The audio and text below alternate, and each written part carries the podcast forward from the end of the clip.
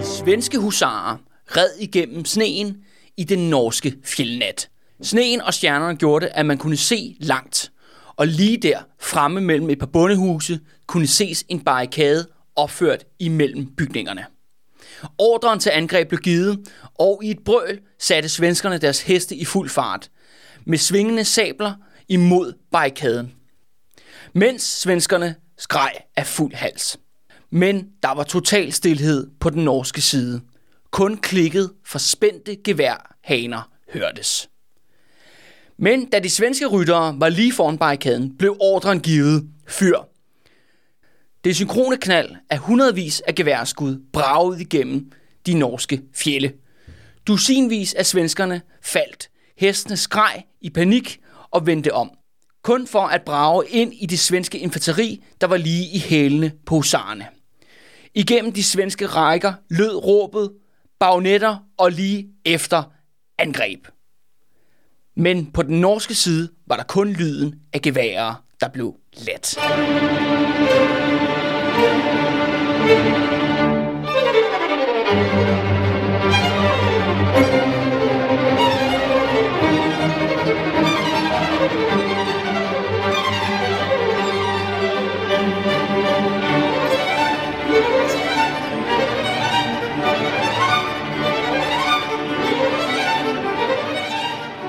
Du lytter til De Røde Fjer med undertegnet Kalle Gyldman og selvfølgelig vores allesammens Andreas Nørgaard. Halløj. Velkommen tilbage, Andreas. Tak skal du have. Og øh, nu igennem rigtig mange episoder, der har Danmark-Norge fået lammetæsk. De har fået pryl. De ligger nede og bløder og græder i det ene hjørne. De sidder inde i bruseren, foldet sammen og græder. Mens de ødelægger Florianika kan stille, ja, men, stille ud. Lige præcis. Men det slutter nu, Andreas. Fordi nu er det tid til et comeback.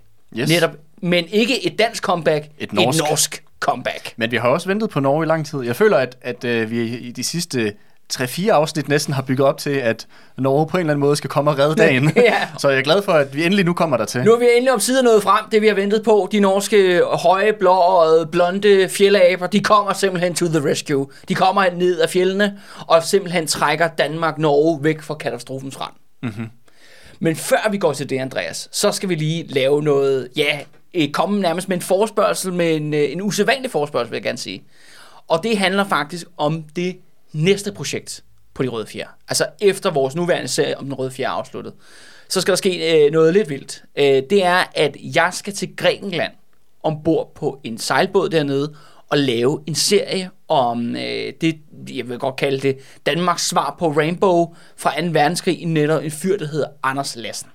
Ja, og, som, som var i Grækenland under anden verdenskrig. Ja, ja, den her historie med Anders Lassen, den er sådan helt vild. Han er sådan den eneste dansker, der under anden verdenskrig fik øh, øh, Victoria Kors, øh, korset for, øh, for tapperhed, og han er altså sådan fuldstændig vild øh, kriger. Han er sådan lidt, øh, hvad nu hedder om det, øh, B S Christiansen-agtig. Ja, bare, øh. bortset var, bortset var, hvis B S Christiansen var, var rigtig nice, og, og ikke sådan en eller anden, der bare rendte rundt og lavede, som om han var nice. Samme buber. Ja, altså nu, det, det er the real deal, det her. Altså det er en rigtig kommandosoldat, øh, og øh, ja, et rimelig sådan kendt navn, hvis man kender sin, øh, sin besættelseskrigshistorie til, til anden verdenskrig-entusiasterne. Det er sådan her, at øh, den her sejlbåd, den er ejet af en, øh, en kvinde, der hedder Louisa. Øh, den her båd, den hedder Bobolina. Hun har sådan et, et, et sejl, hvad skal vi kalde det, ferierejseselskab, hvor man kan sejle rundt i det græske øhav. Og hun er også en ivrig lytter af De Røde Fjer, og hun spurgte, om jeg ikke har lyst til at komme ned og lave et eller andet, og så har jeg foreslået, at den næste serie på De Røde Fjer, det bliver simpelthen om ham med Anders Lassen, og simpelthen sejle rundt til en, omkring en otte syv øer nede i det græske øhav, hvor han ligesom udkæmpede anden verdenskrig mod tyskere, italienere, og, og, og selvfølgelig i samarbejde med den græske modstandsbevægelse. Meget action-packed øh, historie. Men i relation til det her, der vil vi gerne have nogle folk med på den her tur. Så vi ledte faktisk efter en, en meget lille gruppe, en meget lille dedikeret gruppe, eller ja, en fire-seks stykker, alt i alt. Og det skal være nogen, som har tid til det. For det første kommer til at foregå mellem den trettende til den treogtyvende september. Så en ti-dages tid. Ja, en ti-dages tid, give or take. Det skal være nogen, der skal kunne lide De Røde Fjer, altså undertegnet mig, og skal kunne lide anden verdenskrig og kunne lide Grækenland. Men det skal også siges, at det er jo noget, man skal betale for. Det er jo en meget, skal vi sige, unik form for, for ferie, det her. Øh, for det første, ja, så er man jo en del af den her podcast, der skal laves i løbet af de her ti dage nede på det græske øhav. Det foregår ombord den her båd. Den her båd skal man også være en del af. Man skal være en del, være med til at sejle den her båd. Så det er altså lidt øh, aktiv ferie, øh, kan vi godt sige. Og det andet er jo så også, at det koster penge.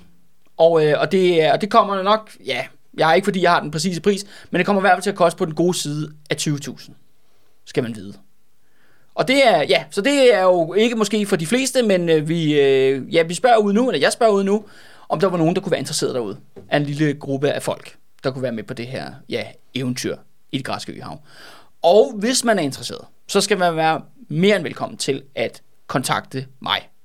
Øh, og det kan man jo bare skrive på, ja, Facebook, Instagram, men vores også hjemmeside. vores hjemmeside. Og det er jo som altid, øh, ja, man kan skrive til kalle bindestreg de røde fjer punktum d k. Og så kan vi jo snakke om, hvordan og hvorledes, hvis man er interesseret i at komme lidt til det her. Eller vi gerne vil høre mere om det. Ja, eller gerne bare høre mere om det. Yes. Ja, og det lyder som en mega fed oplevelse. Jeg er meget ked af, at jeg desværre ikke kan komme med. Så øh, hvem end der kunne byde på den her, øh, den her mulighed, skal jo så lige være opmærksom på, at man skal tækkes med at lytte til Kalle alene på slaplinje alene i de her ti dage træk. Så det er jo selvfølgelig lige noget, man skal have i mente, og man kan, og man kan holde det ud. Ja, lige præcis. Ja, det, det bliver fandme spændende. Der er noget at se frem til i hvert fald i, i slutningen af, af september.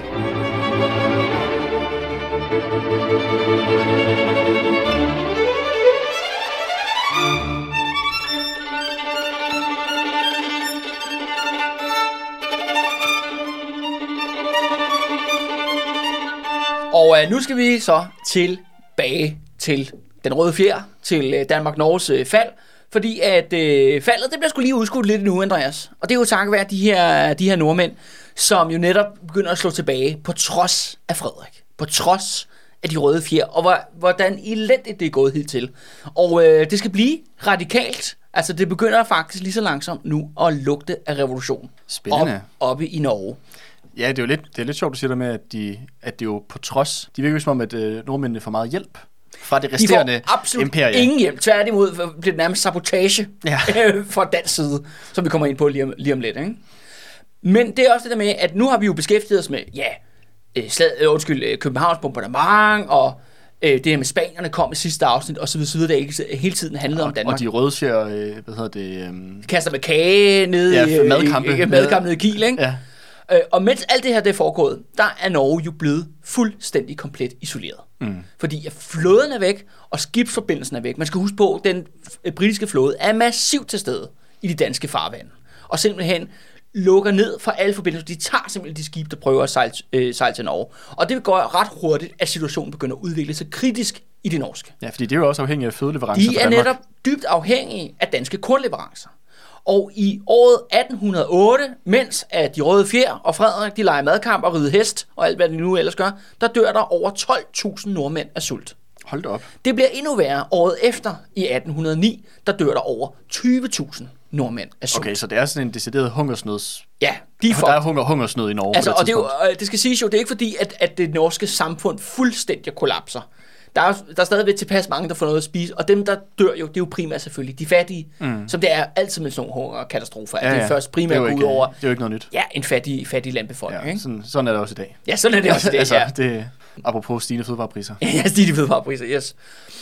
Og som du nok kan huske, Napoleon sendte de her spanier til Danmark for, at de skulle invadere Sverige. Ja, og det blev jo aldrig sådan noget, fordi det var jo ikke, det var jo ikke engang rigtigt målet i, hvad skal man sige, første omgang. Det var mest for at spare penge, ja. At den her her kom op til Danmark. Men man fortalte Frederik og De Røde Fjer jo, ja. At man sendte alle de her tropper til Danmark for at skulle angribe Sverige. Ja. Og det er sådan her, at Sverige er jo på daværende tidspunkt regeret af en svensk konge, der hedder Gustav den fjerde.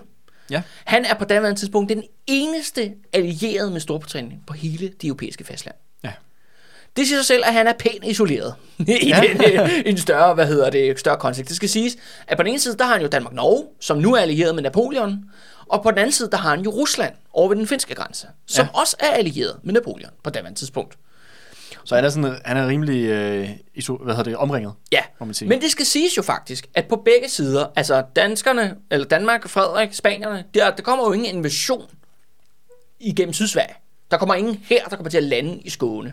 Så man kan sige, at han faktisk har ryggen fri. Det andet er jo, at han har den her lange finske grænse, som selvfølgelig kan man sige er svær at forsvare. Men til gengæld er der jo ikke særlig mange mennesker. Nej. i det her område, selvom russerne de angriber ind i det område. Og det betyder så, at han simpelthen samler den gamle plan op, som hans far, Gustav den tredje, havde om, at de vil erobre Norge. Ja. Og det er jo det der med svenskerne, de øh, har den her plan om, at de vil udvide deres imperium ved at inkorporere Norge i det svensk-finske imperium. Mm. Så de ligesom har hele den, øh, den skandinaviske halvø. Ja, kontrollerer hele halvøen der. Ikke? Yes. Og de har også, en, på papiret i hvert fald, en kæmpe stor hær på over syvogfyrre tusind soldater. Og de bliver altså sat i kurs mod Norge nu.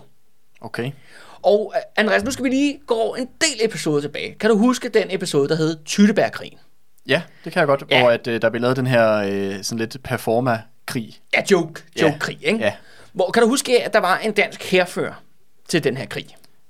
Ja, jeg kan ikke huske, hvad han hed. Nej, jamen, det var ham der, øh, Frederik den sjette svoger. Det var ham, der, øh, der, der var ligesom, hvad skal vi kalde det, Ghostbuster, ikke? Altså, han jagtede spøgelser, og han troede, og at... Og ham der øh, mediet. Ja, ja, ja, ja, ja, ja, det var ham, der troede, at, øh, at Frederiks døde mor var blevet rekarnik... Øh, som en hest øh, som, som hans hest nedstand ja, ja, og sådan noget, ikke? Jo, jo. Ja, han hed Karl af Hessen. Og det skal så siges jo, at øh, han var jo øverstkommanderende over det norske militær i, ja, næsten en generation, ikke? Og, han, og som vi allerede snakker om i Tyttebærkrigen, så har han gjort det rigtig, rigtig dårligt. Ja.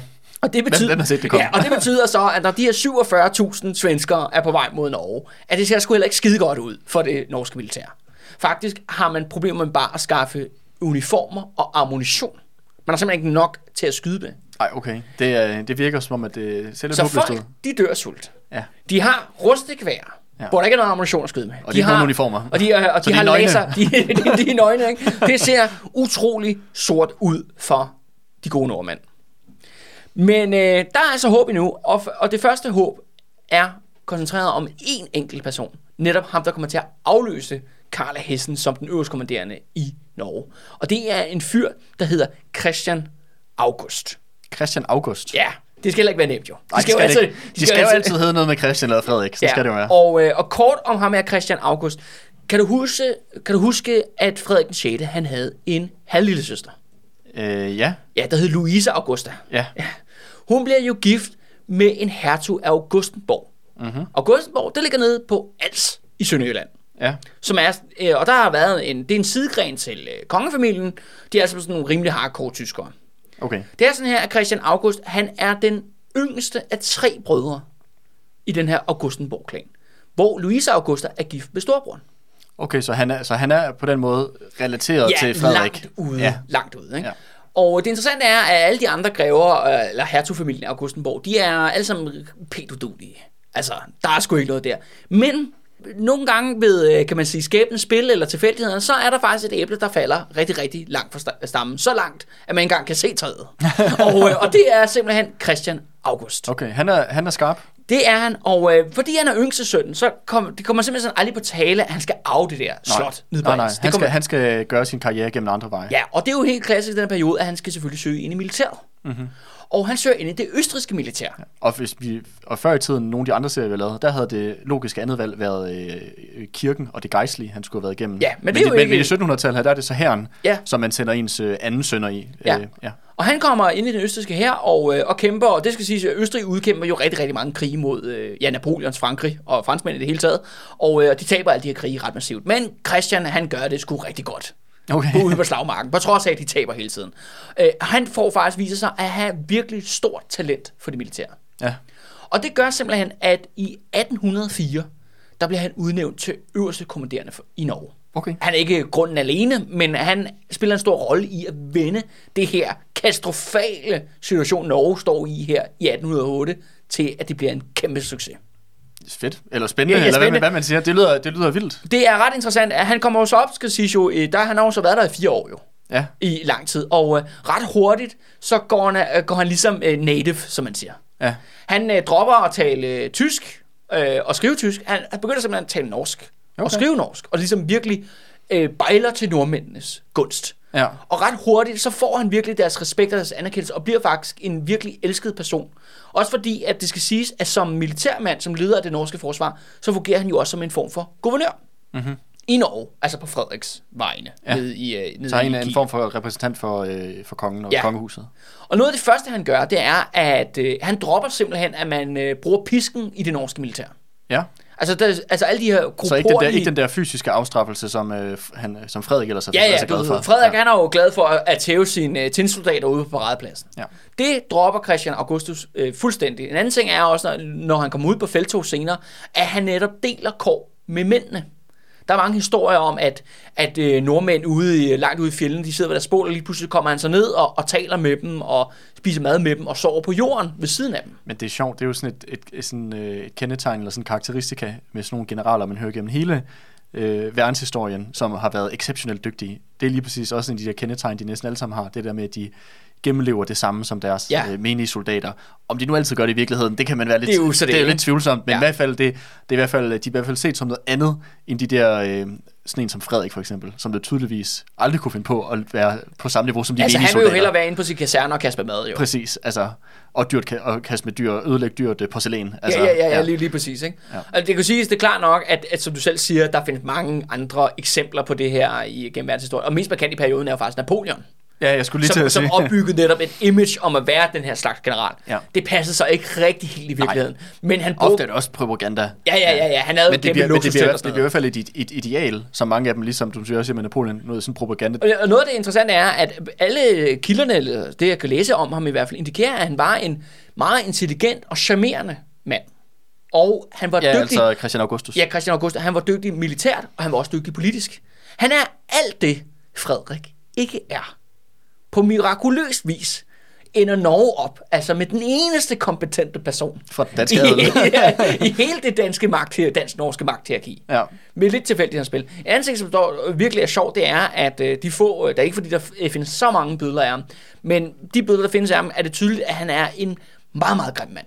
Okay. han, er, han er utrolig grim at, at kigge på, men altså også utrolig kompetent. Ja. Og det er meget, meget sjovt det der med, at øh, hvis vi ligesom skal holde os lidt til en eller anden form for øh, helteideal, ikke? Ja, ja. Det der med, at nu har der kommet der faktisk en rigtig helt, men så er han bare tudegrim, ikke? Og det, det er nogle gange det der med, at... Det er måske derfor, der er ikke så mange billeder af ham. Ja, men altså, hvis det havde været en Hollywood-film, så har de fundet en eller anden fuldstændig ripped guy, til, ligesom, der så, øh, så rigtig godt ud, ikke? Til at spille ham, ikke? Men ja. Sådan bare han det er, så en overhovedet... Det, det er mere sådan nogle Testrup, vi er ude i. Sådan ja, ja, ja, ja, det, det, det skulle lige før. en, yng, en ung Ole Testrup, ikke? Ja, ja. Rest in peace, Ole Testrup, ja, ja. Han gjorde det sgu godt, ikke? Han gjorde det godt. Ja, og det gør Christian og Augustus også. Ja, okay. Og noget, der faktisk er ret interessant, det er netop også, at han har jo netop, fordi han har været der siden atten hundrede og fire, så er han jo godt klar over, at det norske militær er sgu ikke noget at råbe hurra for. Og en ting, som jeg øh, synes jeg er virkelig interessant, det er, at hans generalstab, altså hele den her, øh, dem der skal forsvare Norge, det består kun af tre personer. Af, af hvad siger du? Selv. Det består af tre personer? Ja, han har tre sekretærer, kan ja. man sige, der arbejder, som er den norske generalstab. Okay. Udover ham selv. Ja. Nu kan du så gætte på, hvor, tror, hvor stor tror du den angribende svenske hærs generalstab er. Og hvor mange tusind soldater var det, du sagde, de havde? Ja, de kommer jo ikke til at indsætte syvogfyrre tusind mand på papiret. Men, men i har, hvert fald... Deres hær har ja, syvogfyrre tusind. Nogle af, nogle af angrebshærerne er på otte tusind, fjorten tusind okay. mand. Men så har de måske øh, et tusind i deres... Den der. Ej, det er jo nok lige lidt overdrevet. Okay. Altså, det er jo, det er to hundrede jo, så? Ja, det var faktisk meget, meget tættere på. Deres øh, generalstab består af et hundrede og nioghalvtreds. Okay. Men bare for ligesom at sammenligne her, ikke? Altså tre ansatte versus et hundrede og nioghalvtreds ansatte. Ja. Og de skal jo så dække den her enormt lange ja. norske grænse, ikke? Ja, ja. I ude i ja, fjelle og skove og dale og så videre, så videre, ikke? Ja. Og det skal også siges jo, at de angriber, altså krigen, det mærkelige er, at krigen starter på den måde, at Danmark erklærer Sverige krig. Ja. Fordi at Danmark nu er allieret med Napoleon, og svenskerne er jo så allieret med britterne. Mm. Så det er egentlig Frederik sjette, der kommer med sin krigserklæring, hvorefter, men han kan ikke i stand til at angribe dem, Nej. hvorefter så svenskerne tænker, at vi tager Norge. Ja, ja. Så de tager ligesom ja, og de begynder så initiativet. Det her angreb her i marts-april atten hundrede og otte, hvor der faktisk stadigvæk er meget sne rundt omkring i de norske fjelde. Ja. Så det er også det er også noget med, at på trods af ligesom foråret og sommeren er på vej, men mange af de her steder, hvor der bliver kæmpet, er det stadigvæk foregår det i sne. Mm-hmm. Men det, der simpelthen sker, er, er at Christian August og hans tre mand der, de øh, har simpelthen en overmenneskelig indsats, hvor de rejser langs hele den her lange norske grænse. Altså, de kører simpelthen i døgndrift ud til alle de forskellige afdelinger og leder dem i slag. En anden ting, som også er, man kan se, at han ligesom er med på beatet inden for det nyeste sådan militære tankegang. Der er ikke noget, nordmændene stiller ikke op til åbent slag på et eneste tidspunkt i det her. Det er nok meget smart. Det er baghold, og det er øh, altså forsvar af øh, landsbyer og bakketoppe og kirker og sådan nogle ting. Mm-hmm. Man tænker så meget... sådan guerilla-agtigt. Ja, meget mere guerilla-agtigt. Irregulære krigsførsel. En anden ting, som også går igen, det er, at fordi de ved, de ikke har noget ammunition, og de kan ikke erstatte deres tabte våben. Så det nærmest øh, ordre, man ser i de her slag igen og igen, det er, at når nordmændene kommer tæt på svenskerne, så skyder de en salve, og så angriber de med bagnetterne. Okay, så, det så de også, sparer virkelig på ammunition. Han har sådan et aggressivt doktrin. Ja. Det handler om, at nordmændene ligesom skal tæt ind på svenskerne og slås med dem fysisk, ikke? Fordi ja. det ikke, man kan sgu ikke rigtig gøre andet. Men så er det også meget smart at for eksempel øh, kæmper ind i en landsby, for eksempel, hvor folk jo er ikke ude på en åben mark, men hvor du rent faktisk er i, i bebyggelse, du kan gemme dig i og andet. Men jeg vil sige, Norge er jo også sådan, det er jo ideelt sådan guerilla. Ja, ja, ja. Altså, det er jo de, et, de har jo geografien med, med sig, men det er også den eneste fordel, ja. de har. Altså alt andet er svenskerne bedre, ikke? Mm. Flere mænd, flere kanoner, øh, de har faktisk ammunition. Ja. flere, flere generaler. Ja, flere generaler, flere heste, ikke? Altså alting, og selvfølgelig, og de har mad, ikke? Altså, de har noget at spise også. Ja, ikke mindst, ikke at forglemme, at de har mad. Ja, lige præcis. Ikke fordi den svenske hær er perfekt. Det er ikke fordi den svenske hær er perfekt, og ikke, ikke fordi de ikke også har fuck-ups. Jamen, vi kan også huske Tyttebærkrigen. Ja, ja, ja. Det er jo ikke fordi, det gik særlig godt for svenskerne. Så han ligesom udtænker en militærstrategi om, at man simpelthen skal prøve at lægge sig i baghold, og så angribe aggressivt, når man ligesom har nogle svenske, svenskerne kommer ind over grænsen. Og, øhm, og det er godt, at nordmændene har Christian Augustus, fordi at det, den, der er ingen hjælp fra Danmark. Gentagende gange, så spørger Christian Augustus, der lykkes det faktisk nogle gange at have sådan en, en brevforbindelse. Englænderne har afbrudt tit, men nogle gange kan man godt få smu- med nogle små fiskerfartøjer, whatever, mm. ligesom komme, få kontakt til, til, til Kiel. Og en af de ting, han selvfølgelig beder om, at det er, at man skal opbygge en krigsindustri i Norge, fordi det findes ikke faktisk. Nej. Al krigsindustrien ligger jo, jo sjovt nok i København eller på Sjælland, ja. men som vi allerede taler om, at det er jo fucked jo, fordi ja, ja. Sjælland nu er omringet af den britiske flåde. Ja, og København er bombet. Så han vil selvfølgelig gerne have en, en tøjfabrik til at lave uniformer, så de kan få lavet de der skide uniformer. Ikke? Ja, det og, de vil, og selvfølgelig have også en ammunitionsfabrik, en krudtfabrik, som man har noget at skyde med. Og alle de her requests, øh, øh, ja, ja deres anbefalinger, ja, til, ikke anbefalinger, som han jo, så skal jo have Frederiks underskrift på. Vi skal huske på, at der er diktatorisk enevælde her, ikke? Jeg skal sende ned til... Så alt, alt skal stadig forbi Frederik. Han kan ikke bare træffe nogle beslutninger. Nej, ikke, på den ikke, måde. Og ikke i den her store nej. skala. Og Frederik siger nej hele tiden. Det gider han ikke. Nej, så han er jo så aktivt Frederik den sjette, den danske enevælde, er med til at sabotere den norske krigsindsats. Ja, okay. Mod en overlegen modstander. Ja, det er jo rimelig fucked. Det er jo rimelig fucked. Altså i hvert fald, i hvert fald hvis, hvis man burde antage, at Frederik på en eller anden måde burde have interesse i at holde sammen på det her imperie. Altså, hvis han gerne vil have, at Norge bare bliver smadret, så er det jo... Så giver det meget god mening. Så er det, så er det en super god strategi. Men man, kunne jo, man burde jo antage, at han var interesseret i det modsatte. Ja, det kunne man, Andreas. Men øh, jeg, jeg har jo ikke noget skide godt svar til dig der. Eller det vil jo være igen jo, at, at Frederik, det der med, at han er den værste monark. Ja, i Danmarks det virker historie. Meget kontraintuitivt. Ja, så de er... Nordmændene er altså...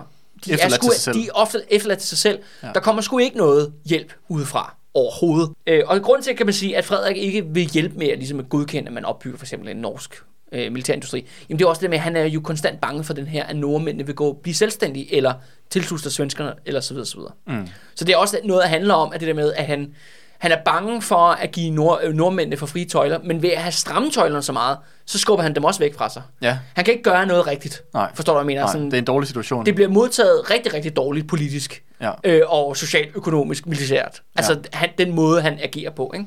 Ja, man kan sige, han sidder lidt i en situation, hvor han, der er ikke nogen rigtige valg. Der er ikke nogen gode valg, men man kan sige, jeg ved selvfølgelig, det, hvis det er, at de ender med Norge rent faktisk tæsk svenskerne, så er det jo et mirakel, men det virker jo ikke som om, at det er det, der lå i kortene oprindeligt. Nej. Så på den måde kan man sige, ved ikke at give dem hjælp, har han jo næsten satset på, at de bare ville blive overtaget af svenskerne. Altså det, er jo, det virker jo også fuldstændig ja. fucked.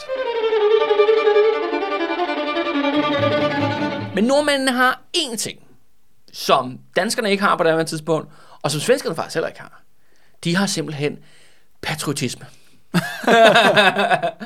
Det sjove er, at faktisk det her med, at Norge er isoleret fra Danmark, det viser sig på en mærkelig måde faktisk at være en fordel. At det der med, at Frederik faktisk ikke er der. Ikke reagerer. De røde fjer ikke er der. Det betyder blandt andet, kan du nok huske helt tilbage i den episode, der hedder Vi alene i hvide, der handler om, at Frederik ligesom skruer tommelskruerne på, ligesom kvæler offentligheden. Jamen, alt, der kommer censur. censur. Ja. Fordi Frederik ikke er i Norge, der betyder det simpelthen, at censuren går i opløsning i Norge. Okay, så den, den bliver ikke, ja, den bliver ikke opretholdt. Forbindelsen til København er afbrudt. Ja. Meget sporadisk ja. kontakt, men man kan i hvert fald ikke styre den norske offentlighed, og det vil sige, at lige pludselig, at den norske offentlighed bliver sat fri. Ja.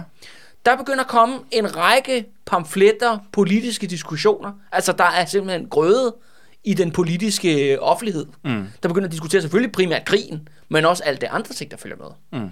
Og en anden ting er også, at man begynder simpelthen at mobilisere den norske befolkning, eller Christian Augustus gør, han mobiliserer den norske befolkning i netop i et forsvar mod svenskerne. Ja.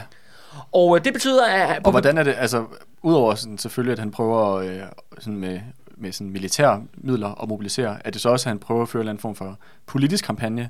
Det gør han faktisk, fordi det på papiret har den norske her omkring seksogtredive tusind soldater, som, jeg lige har, som vi nok har gjort det rimelig klart, er en rimelig svingende forfatning, ja, rent militært. Men udover det, så mobiliserer han faktisk fireoghalvtreds tusind frivillige. Ja, okay. Alle nordmænd, nordmændene, selvfølgelig mest i Østlandet, der hvor at svenskerne angriber, der ja. begynder de at danne frivillige korps. Og de her korps, i modsætning til, hvordan det foregik i København, hvor det var djøffer og studenter, der mm. var i frivillige korps. Her er det alle. Okay. Det er bønder, det er håndværkerne, og det er de små erhvervsdrivende osv. Og de får lov til at vælge deres egne officerer. Okay, farligt. Ja, altså, kan du godt altså... altså der begynder, det begynder der at, at lugte lidt hen vejen med et politisk oprør. Og det er det interessante ved, ved Christian Augustus. Altså nu, som husk på, det er en mand, der har været ude i Europa og, og kæmpe mod franskmændene primært og sådan nogle ting. Men han har tydeligvis, som jeg ser det, været inspireret af, eller ligesom set nogle af de ting, der er kommet ud af den franske revolution. Mm. Altså de er allerede smadret, før kampene begynder. Så hvad har man at tabe? Mm. Andet end at prøve ligesom at bruge nogle af de her revolutionstricks, ja. øh, som den franske revolution, netop ved at mobilisere befolkningen, netop ved at sætte offentligheden fri, og selvfølgelig altså ja, politisk mobilisere, mo- politisk ja, mobilisere leve, leve befolkningen til live politisk set, som jo ellers har været fuldstændig underkudet. Og, og i, det interessante er også, at norske historikere har efterfølgende sagt, at det er den her krig, krigen i atten nul otte til atten nul ni, hvor svenskerne angriber, det er her nordmændene vågner op efter det de kalder fire hundrede årsdagen. Ja, men hvor det fire hundrede år under Danmark. Ja, under, under Danmark. Hvor de ligesom begynder at tænke om det der med Norge og nordmænd og, og den her ja, forsvar fædrelandet og sådan ting. Mm. Og det er jo selvfølgelig også super relevant, når du faktisk har en, en udenlandsk modstander, der er gang med at invadere dit land, ikke? Ja, okay. Men det er interessant det her med, at han er begyndt at, eller han prøver ligesom at lade nogle af de her franske idealer fra den franske revolution øh, foregå i Norge.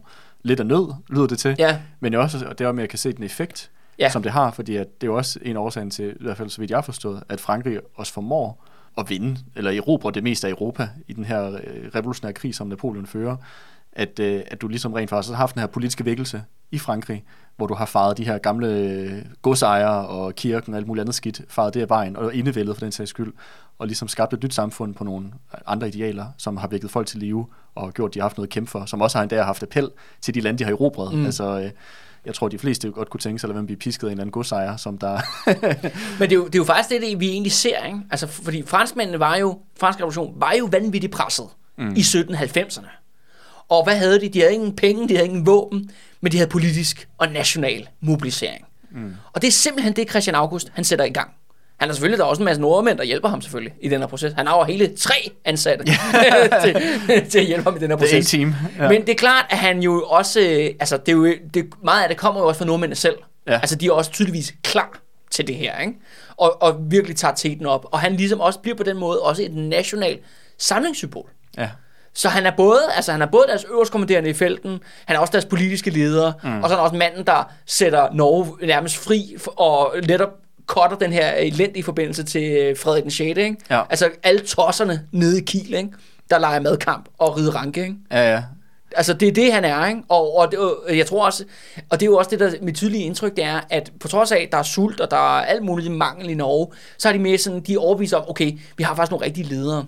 Mm. Når man så kigger på, hvad der foregår i Danmark samtidig, altså der, spanierne er der på den her, i der, på daværende tidspunkt, der er danskerne bare sådan, holy shit, der er ikke nogen hjemme, ikke? Ja. Så det, ja, hvad fanden foregår der? Jamen, det er også det der med, at jeg tror også, der er en følelse af, at okay, der er faktisk nogle kompetente mennesker på toppen, ja. Der gør noget. Ja. Altså det har også jo en effekt, ja, ja. Og det gør man jo også, at man nok også selv gerne vil yde en indsats, ja, ja. Tænker jeg lidt. Ikke fordi det er selvfølgelig ikke universalt for alle. Nej, nej, nej. nej. Altså der men... er også masser af krejler og folk, der skal slække og stikker af. Og, hvad. Men... og nogen, der er sikkert bare bekymret sig om, at de vil dø sult. Altså, ja, ja, helt lavpraktisk. Lige præcis. Men fireoghalvtreds tusind frivillige, ja, ja. Det er sgu til at føle på. Det det også i, husk, husk på, at Norge kun har omkring otte hundrede tusind indbyggere. Ja. I, ja. På det her tidspunkt. Ja. Så det ja, skulle meget godt gå. Det, det er fandme mange. Det er det. Jeg synes, det er sjovt, den der kontrast, du også opstillet med, at, at ja, du har den danske befolkning, eller i hvert fald befolkningen i, i, i Danmark, som jo, og tyske områder for den sags skyld, jo, som har en situation af, at du er belejret af britterne, og de ledere, der skulle forestille at lede den her øh, krigsindsats, er fuldstændig inkompetente. Øh, render rundt og laver madkamp nede i Kiel der, og øh, at der ikke er styr på en skid. Ja. Og, så, øh, og så er kontrasten her med Norge, som jo egentlig... Hvor man har, ikke har nogen ressourcer, men der bliver gjort noget, ikke? Ja, altså, og ja. De folk, der er på toppen, ligesom virker, som om de har en plan og en idé om, hvad der skal ske, og prøve at implementere nogle nye idéer. Men jeg tænker på ham der, Christian Augustus. Nu er, vi, nu er, nu er du snakket August. Christian August. Ja. Christian August. Ja. Jamen, så, så retter jeg lige hans navn. Ja, det er også, hvad jeg sagde fejl før. Ja. Christian August. Yes. Christian August. Fair nok. Vi kan også bare kalde ham August, ikke? Skal vi gøre det? Ja, ja, ja, for ja, det er nemmere for dig. Ja, det er nemmere for dig. Ved du hvad, vi kalder ham August. Ja. Men August, ja. i, sådan, i norsk historieskrivning og fortælling og sådan noget, er han fremhævet som en, en person, som øh, bliver ligesom nævnt i forbindelse... Ja. Okay, han er, en, han er en vigtig karakter. Ja. Okay. Og... Øh, spoiler alert, han bliver kun vigtigere. Uff. Og han bliver ikke kun vigtig i Norge. Men Nå. det er til en anden episode. Det tager vi til en anden episode. Ja, ja, okay. nu, skal du lige, ja. nu skal du lige høre, hvordan han blev en levende legende først, ikke? Ja, ja.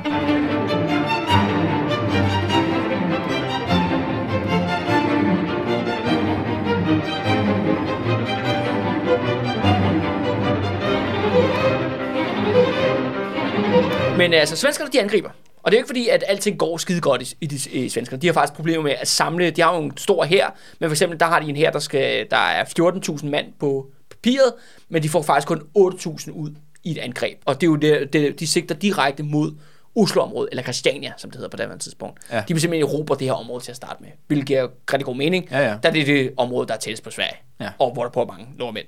Sjovt nok. Det, og grund til, at det går galt for, for svenskerne, de har forskellige undskyldninger. De øh, skyder rigtig meget skylden på det, de kalder kornjøder. Nå. Det griber selvfølgelig til antisemitisme. Ja, det er klart. Ja, fordi der er noget logistik, eller nogle mænd, der ikke når frem og siger, jamen, det er kornjødernes skyld, ikke? Det er derfor, ja. at det, det går lidt træt. Men... Og hvad, hvad er, det, er det jøder, der er beskæftiget med landbrug? Eller hvad jamen, er det er handelsjøder. Det er handelsjøder, okay. Ja, ja, ja, også, ja. Åbenbart, det kalder man åbenbart kornjøder i, okay. i, i Sverige, ikke? Åbenbart ja. på det her tidspunkt. Ja. Men ja. altså, det er jo den klassiske undskyldning. Ja, ja, ja, ja, ja, ja, ja, ja, ja, der, der er det... ikke noget som en god scapegoat, nej, nej. når, når, når, det går, når det går dårligt. Men det skal siges jo, at at øh, svenskerne har også, de vil jo gerne erobre Norge, men de vil også gerne inkorporere Norge som en ny stor provins i det svenske imperium. Ja. Og det vil faktisk, at de har både Gustav den fjerde, men også hans generaler derude i felten, de er alle sammen enige om, at man skal tage med nordmændene med fløjlshandsker. Mm. Man skal simpelthen vinde hearts and minds. Ja, vinde freden også. Ja, vinde freden også. Ikke? Og ja. sørge for, ligesom for, at man, den her erobring af Norge kommer til at glide lidt, og man kan integrere nordmændene hurtigt i det svenske imperium. Mm. Der har man sådan en idé om, at nordmændene, de venter bare på at blive svenskere. Ja. At de bare, ej, hold kæft, de glæder sig. Ikke? Og på den anden side, når man så kigger over på Frederik den sjette, og hvad der foregår derovre, så kan man, så kan man se, okay, det er heller ikke grebet fuldstændig ud af den blå luft. Nej, nej. De ligger at, også og sulter, og ja, det, dør sult. Ja, lige præcis. Og siger, at det bliver meget bedre i Sverige. Ja. Men, øhm, og det er ikke fordi, at den svenske hær, der den kommer ind over grænsen til Norge, det er ikke fordi, at det er den mest barbariske angreb nogensinde. Men ret hurtigt går det galt med at vinde det der hearts and mind. Det kunne jeg godt forestille mig. Ja, det der ofte sker er, at for det første er der mange nordmænd, der flygter lige så snart de ser svenskerne, så de mødes ikke nogen nordmænd. Men det andet er, når, sådan, når svenskerne kommer ind, så det første er, at de bryder ind i, ja, i nordmændenes huse, og så spiser de alt deres mad. Ja, okay. og, og det er jo altså, virkelig, når man har en, når man har så lidt. ja, en sultne befolkning, så kommer man simpelthen ind og spiser. Og nogle af de her beskrivelser af de her svenske soldater, altså jeg har det lidt mærkeligt, fordi der er faktisk ikke sult i Sverige på det her tidspunkt. Men de, men de må bare, altså, bare være helt men de må være de der kornjøder jo, som ikke har skaffet det der korn. Ja. Øh, så de er jo bare vanvittigt sultne, de her menige vandpligtige svenske soldater. Der er nogle beskrivelser af det, altså jeg kommer faktisk lidt til at tænke på, øh, da, da jeg gik på fritidshjem for herrens mange år siden, Andreas, der var, havde vi en leg om, at hvor man skulle, øh, du kender godt mariekiks, ikke? Jo, jo. Hvor, og se, hvor mange mariekiks man kunne have i munden. Ja. Det virker som om, at alle i den svenske her, de leger det her spil, det, da de ligesom kommer ind over grænsen. Fordi der, de her nordmænd, norske bønder, de beskriver, de der svenske kommer ind, og de tager selvfølgelig alt deres mad, og så propper de bare munden så meget som overhovedet kan, og så går de igen. Ikke? Okay. Og så ligesom, de leger det der mariekiksleje. Ja, de, de, ham, kiks... de hamstrer. ja, bare prop ind i munden, ikke? Fordi hvad de ikke kan bære, prøver de sådan at holde i munden. Ikke? Ja. Og det gør selvfølgelig, at den svenske her bliver ret hurtigt upopulær. Det forstår man da godt. Ja. Men det skal siges, at der ikke er noget med sådan voldtægter og henrettelser og nedbrænding af byer. Nej, nej, nej det, det sker en lille bispul, men men det kunne have været meget værre, skal siges. Ja, så men, men det kan der, men i den her i den i den kontekst der er i Norge med hungersnød, så er det her med at bare spise folks mad, det er jo næsten også, det er jo næsten en dødsdom. Ja. Kunne jeg forestille mig for nogle familier i hvert fald. Ja, ja, lige præcis. Svenskerne tror jo netop, at den norske almuebefolkning de fattige bønderne, whatever, at de vil modtage dem som befrier. Det er slet ikke det, der kommer til at være tilfældet. Og så faktisk er en række historier om, at de svenskerne invaderer, hvordan øh, regulære, normale nordmænd, de ligesom øh, vælger så at gå, ja, sabotere svenskerne på den ene og på den anden måde. Og der er nogle forskellige sådan, anekdoter, jeg synes, der er meget sjovt. Ja, blandt andet, ja, blandt andet har de sådan nogle, øh, det er nogle historier, der går igen flere steder i det norske grænseområde, i det, der hedder Østlandet. Det er, at øh, der er forskellige husmandskoner, som på den ene eller på den anden måde er ligesom med til at hjælpe August og de brave nordmænd i deres kamp mod, øh, mod svensken. Øh, det, der sker blandt andet, er, at øh, der er en historie om, at øh, der kommer en, øh, en dreng ridende, altså en lille dreng på en hest. Han har været nede i en lokal havn og hentet et eller andet med den der hest. Så lige pludselig ude på vejen kommer der simpelthen en norsk jente, øh, ung bondekone, løbende, og øh, så ser hun den der dreng på hesten, farer hen til ham, og simpelthen trækker med hesten og kaster ham ned på jorden. Så, så begynder at græde helt vildt, ikke? Og så stjæler hun hans hest. Okay. Og så rider hun ned, og så advarer hun selvfølgelig August og nordmændene om, at svenskerne er lige på den anden side af bakken. Okay. Og det var sådan, ja, ja, og det er jo sådan en anden ting, der går igen i de her norske felttog, at flere gange er der små drenge, der får tæsk, øh, øh, får, nogle, får nogle pryl på den ene eller anden måde, og det synes nordmændene er sådan rimelig grineren. øh, det vi også snakkede om sidst, det der med, at Spanien var mærkelige, fordi de var søde for børn, ikke? Ja, ja. Og der kan man så sige, at okay, dansken og, nord- og nordmanden er rimelig tæt på hinanden sådan, ja, ja. I den her periode. Så var der, der, med, så var der med en lille dreng, og så gav ham en brændel, og så, ja, ja. Og så advarede August om, at ja, ja, så det er bare sådan en sjov detalje. Men hun advarer så, så nordmændene kan nå at lægge sig i et, et baghold. Okay. Der er også en anden historie om, at øh, fordi vi skal huske på, at mange af de her fjelde, der er stadigvæk sne. Ja. Øh, mange steder. Og det tænker jeg, det må jo egentlig være til nordmændenes fordel. Ja. Altså, at det er jo sværere for svenskerne at skulle indgribe, logistisk set at skulle angribe ind i et område, hvor der er de her øh, ja, værmæssige forhindringer. Ja. Øh, men der er blandt andet en historie om netop en, en bedstefar, en norsk bedstefar, som retter rundt på ski. Ja. Og øh, han er um, ja, frisk, og han er åbenbart rigtig god til at skyde med sin jagtrifle, for det han simpelthen han finder simpelthen en svensk kolonne, der du ved, de arbejder så over så et fjeld og så ned i dalen og så op mm-hmm. igen og så videre. Og han øh, bruger sådan en hel dag på bare at køre frem og tilbage øh, på sin ski, og hver gang han ser de der svensker, så så dræber han en af dem. Okay. og så og så smutter han igen, ikke? Ja. Og det ender med til sidst så han dræber sådan en, en fire stykker, og så de sidste der er sådan fire mere eller sådan noget. Der er sådan otte mand der går igennem skoven. De fire, de sidste fire, de overgiver sig så til ham. Nå, no, wow. Og så han tager sådan Norges bedste far, ikke? Han han nakker lige otte, otte svensker, ikke? Hold op. Ja, ja, så der er masser af sådan lokale historier. Lo- ja, lokale ja, ja. anekdoter, ikke? Men anden ting er også, at øh, August der og nordmændene, de har lidt et hemmeligt våben. Og hvad er det? Og, og det er dem, der hedder, de er bjergbønderne fra Lærdalen. Bjergbønderne fra Lærdalen? Ja, ja. ja. Æ, Lærdalen er sådan en dal, som ikke ligger ud til kysten, der ligger langt inde i land, øh, nord for Bergen. Ja, okay. Så det er noget, det er et godt stykke op. Ja, ja, ja. Og det er åbenbart de her lærdalbønder. De er en eller anden form for, skal vi kalde det, norske vilde. Okay. Altså, de er nærmest nogle lidt barbarer-agtige. De er blodtørstige barbarer. Ja. Man slipper løs på svensken, ikke? Man har fundet et monster oppe i bjergdalen, og nu har man simpelthen lænket det fast, og så slipper man det løs mod svensken, ikke? Okay. Og det er sådan her, at de her lærdalbønder, og det var faktisk ikke noget, jeg havde hørt om før, øh, før jeg lige researchede dagens episode, at det er åbenbart, at de her lærdalbønder var kendt for, at de var notorisk krigeriske og oprørske. Hmm. Åbenbart i årene fra sytten nioghalvfems til atten nul to, der har de åbenbart været i åbent oprør mod enevælden. Nå. De har simpelthen taget magten i deres egen dal. Okay. Og det er man nægtede at betale skat og gøre noget som helst. Nogen andre fortalte dem. Ja, okay. Vildt. Men, Men... det, ender, det ender så med, at, at man sender så en, en hær fra Bergen. Ja, en, og, så jeg kommer nedkæmpe ja, dem. Ja, og besætter deres land, og det ender faktisk med, at deres leder bliver halshugget.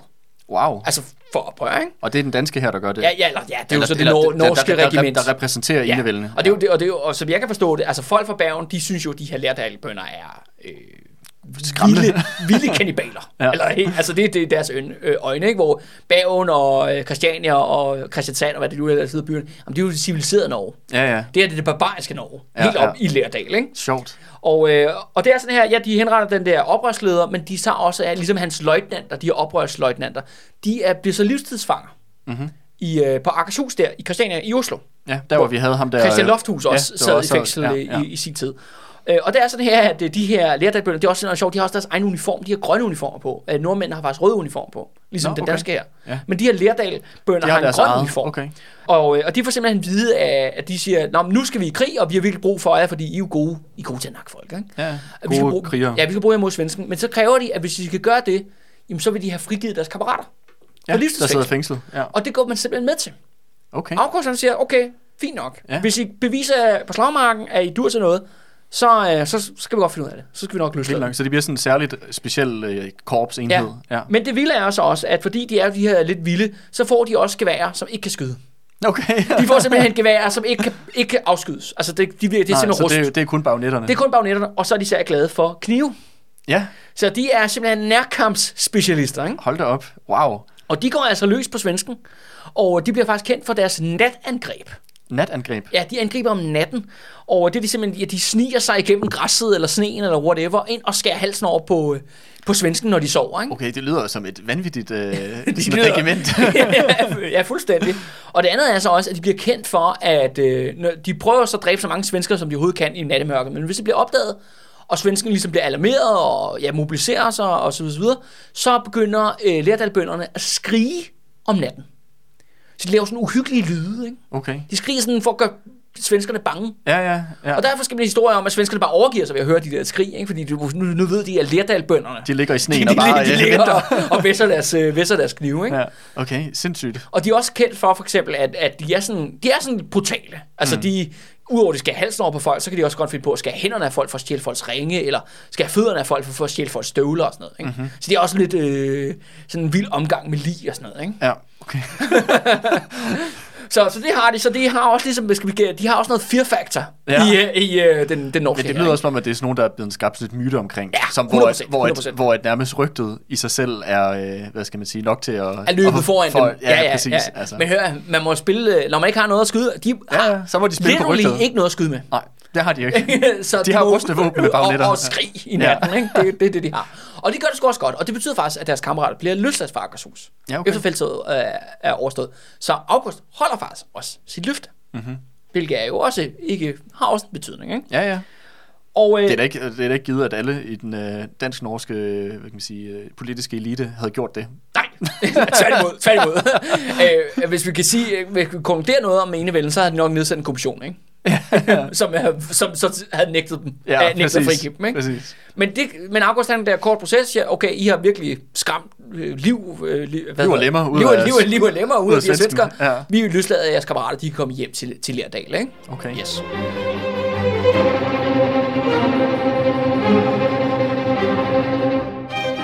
Og øh, der er sådan her, at ja, svenskerne angriber ind over grænsen. Det går rigtig, rigtig dårligt. Altså, der er en masse forskellige øh, små træfninger, også nogle lidt større slag, og øh, det, det skal sige, svenskerne vinder også nogle af slagene.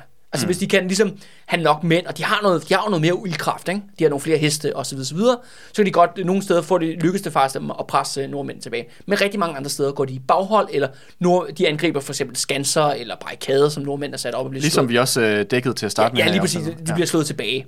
Så er der en masse forskellige slag. Men må du være, Andreas, jeg synes, at øh, i stedet for at tale om alle sammen, så vil jeg gerne fokusere på et enkelt. Ja. Fordi det er min favorit. Okay. Mit favoritslag. Men at, jeg skal lige bare høre, inden vi går i, i gang med det her slag her. Er det dit favoritslag? Øh, eller ja, det er dit favoritslag. Det er et vigtigt slag. Det er et vigtigt slag, ja. Men repræsenterer det sådan, hvor mange mange slagene var, eller er det unikt, det her? Nej, det, altså, det præsenterer mange slagene. Ofte, okay. Altså, det, det skal siges, det her det er det næststørste slag okay. i, uh, i det her felttog. Men mange af slagene minder om det, okay. som du vil se. Men, det, men der sker bare en masse lidt, lidt gakkede ting i ja. det her slag, som det er derfor, det er mit yndlingsslag. Ikke? Alright. Yes. Og det her slag, det, er, det foregår inde i en skov, ja. øh, der hedder Trange, som ligger sådan... Øh, ja, det er stadigvæk ude ved grænseområdet over i Østlandet, men du er sådan et go- godt stykke op nord for Oslo, mm. over mod den svenske grænse. Og det foregår den femogtyvende april atten hundrede og otte, hvor at den, en lang svensk kolonne er ligesom på vej at arbejde sig gennem den her skov, for ligesom at komme over fjeldet og så angribe ned i nogle norske dale på den anden side. Mm-hmm. Ja, svenskerne, de er, de er i hvert fald en, en fem hundrede mand eller deromkring, ikke? Mm-hmm. Kommer marcherende hen over det her bjerg. Og det kan siges jo, at fordi de er oppe på fjeldet, så er der stadigvæk de været gennem sneen. Ja. Som der er sne over det hele. Og de, de kravler sig altså igennem de her svenskere, og så lige pludselig foran kolonnen i den her skov, så bliver de så beskudt på. Og det de så ser foran kolonnen, det er, at der er en, en træstup, altså der er tre, der er væltet, og der ligger en stor, stor træstup. Oven på den her træstup. Er det sådan en træstamme? Ja, ja, ja, eller det er mere sådan en stup, ikke? Okay. Øh, ja, træet er knækket i vinden eller et eller andet, ikke? Okay. Så, så står, men oven på den her stup, der står der simpelthen en norsk kaptajn, der hedder Drejer. Ja. Oven på den her, øh, den her stup, og han skyder så ned på svenskerne. Ja. Og han plaffer den ene svensker ned efter den anden. Hvor der er I de her fem hundrede mænd. Ja, de der fem hundrede mænd. Altså, da han står alene foran dem ja. og skyder på dem. Og det er sådan her, at nede for, inden, der, ja, på jorden der, der er der så to nordmænd, der hele tiden lader geværer til ham. Okay. Og så stikker ham gevær, nyt gevær op, ikke? Ja. Så han kan skyde på, på svensken. Ikke? Ja. Og han er jo så fuldstændig klart aftegnet mod hele himlen. Altså, man, man kan, alle kan se ham ja. på hele den her slagmark. Så han er og, ligesom sådan et uh, levende skydeskiver. Ja, og, og, og svenskerne, de skyder selvfølgelig alt på, hvad de kan, men han bliver ved med at blive stående og, og skyder på dem, ikke? Ja. Og så sker der selvfølgelig det, hvorfor han har, han har, han har stoppet dem der, det er, at de er faldet i baghold. Mm-hmm. De bliver så angrebet fra to sider, hvor at nordmændene så kommer ind på livet af dem. Og igen, som jeg sagde, Augusts taktik, første skud, og så går de simpelthen på bagnetten med det samme. Okay. Så svenskerne er, altså, er... De tager dem på sengen. Ja, de tager dem på sengen. De er rimelig, og fra flere sider. Ja, ja, så de bliver kæmpet fra to sider, rimelig presset ind i den her, den her skov. Og øh, det ser jo sort ud for svenskerne. Men så sker der så det, at svenskerne går til modangreb, fordi at en svensk præst, der er med i det her deres kolonne, han går amok. Han går amok, okay. Han begynder bare at nakke nordmænd til højre og venstre, ikke? Og det synes de, har, de har taget en præst med de har, de har en præst med, ikke? Okay. Altså en feltpræst, ikke? Ja. Og han går amok, og så og begynder svenskerne så at kæmpe, kæmpe tilbage. Ja. Men det, mens hele det foregår, så står kaptajn Drejer der og skyder på svenskerne, og efter sine så rammer han pletskud hver eneste gang. Ikke? Ja. Det er bare headshot, headshot, headshot. Han er Legolas, bare, ja, bare, bare med, bare en overskudgave med en med en med rifler, ja, med, ja, med, med, med gevær. Men det skal siges jo, at han blev ramt mange gange af skud. Mm-hmm. Han blev faktisk ramt hele syv gange. Okay. Men han blev ved med at blive stående, han blev ved med at blive stående, blev ved med at skyde ned. Headshot, headshot, headshot, ikke? Alle de her svensker, der kommer ned i den her kolonne. Men så bliver han selvfølgelig ramt af det sidste ottende skud. I hovedet? Nej, ja. ikke i hovedet, men han bliver ramt i, i hjertet, ikke? Ja. Og han falder om, han er dødeligt såret, han dør først lige et par timer efter og sådan noget, ikke? Men, okay. ja, men rimelig, ja, rimelig hardcore. Rimelig tough. Ja, ja, ja, rimelig martyrdøden. Og svenskerne, de kæmper alt, hvad de kan, men de bliver selvfølgelig presset af, af nordmændene. Og så er der nogle af dem, der begynder så at, at række hænderne op og overgive sig, ikke? Og, og bede om pardon. Ja. Men så sker der så det, at i hele det her ja, dramatiske øh, slutspil, og så er det sådan her, at der kommer en lokal norsk bonde. Han hedder Ole øh, øh, Johansen. Han er tidlig, resten af sit liv, der er han bare kendt som øh, atten hundrede og otte. No. Det er bare, han bliver hans tilnavn, ikke? Han bliver sådan A K A atten hundrede og otte, ikke? Fordi han bliver ved med at tale om, hvad der sker nu. Ja, okay. Han er sådan en, han, er sådan en, han fortæller den samme historie igen og igen til den dag, han dør, ikke? Ja, og atten hundrede og otte, det var en reference til året, året hvor, hvor, krigen hvor, hvor, hvor, hvor krigen foregår. Ja. Ham med Ole Johansen, han springer op, han får fat i en, en svensk trommedreng, altså det er jo fordi, de har jo folk, der spiller musik ja. med i kamp, og det er jo så ofte unge mænd eller drenge i det her tilfælde. Og øh, selvfølgelig så, Ole, han får fat i den her svenske dreng, og tæver ham selvfølgelig, til han begynder at græde. Apropos. Det vi snakker om, det er åbenbart en ting med det her feltog, det er, at man tæver drenge, til de begynder at græde. Og, øh, og så tvinger han simpelthen den her svenske dreng til at spille det trommesignal, der betyder overgivelse. Ja. Og øh, så gør han så det, at øh, trommedrengen han græder og spiller øh, over, øh, overgivelse på svensk, alt hvad han kan. Og ham her Ole, han, han tæver ham, og så jager han ham frem og tilbage langt kolonnen. Så ligesom alle svenskerne hører det. Ja. Og så kaster svenskerne sig våbne, og så overgiver det sig. Okay. Og så har nordmændene simpelthen vundet slaget. Vildt. Ved Trangen. Ja. Og øh, det er sådan lidt i forhold til, hvor mange døde der er, men øh, det er i hvert fald nok øh, en hundrede stykker i hvert fald. Ja. Man bliver ved med at finde altså lige, svenskerne? Ja, man bliver ved med at finde lige til langt ind i foråret, langt ind i sommeren, øh, når sneen ligesom er væk. Mm-hmm. Øh, nordmændene har selv øh, omkring øh, syvogtres dræbte og sårede. Okay, så og de har også taget nogle... Øh, nogle... Ja, de har også taget nogle tæsk. Ja. Til gengæld så tager de øh, omkring fire hundrede og tredive svenske krigsfanger. Det er også mange. Som er, og det siger meget godt om størrelsesordenen mm. af de her slag. Mange af slagene opererer med de her tal. Mm. Øh, og det er jo også noget at gøre med geografien, og det er svært tilgængeligt terræn og sådan nogle ting. Ikke? Ja, altså, men det er nogle, nogle hundreder. Ja, lige præcis. Og det, på den måde, der vinder simpelthen nordmændene, de stopper simpelthen den svenske offensiv. Den går simpelthen dead in its track. Den går i stå.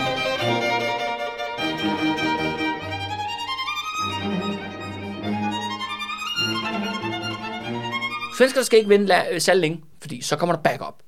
Det vil sige, at nordmændene, de kæmper jo uden backup, men svenskerne, de får backup. For hvem er svenskerne allieret med? De er jo allieret med briterne. Ja, og de har jo adgang med, med og de har soldater, ja. og kompetente officerer, mm. og øh, mad, og krudt, og, og kugler, og skibe. og skibe, og alt muligt andet. Og det er sådan her, den attende maj attenhundrede og otte, der lander simpelthen briterne en, her på over ti tusind mand i Göteborg. Okay. De sejler simpelthen en skibsflåde ind i Göteborg havn med ti tusind soldater ombord. Ja.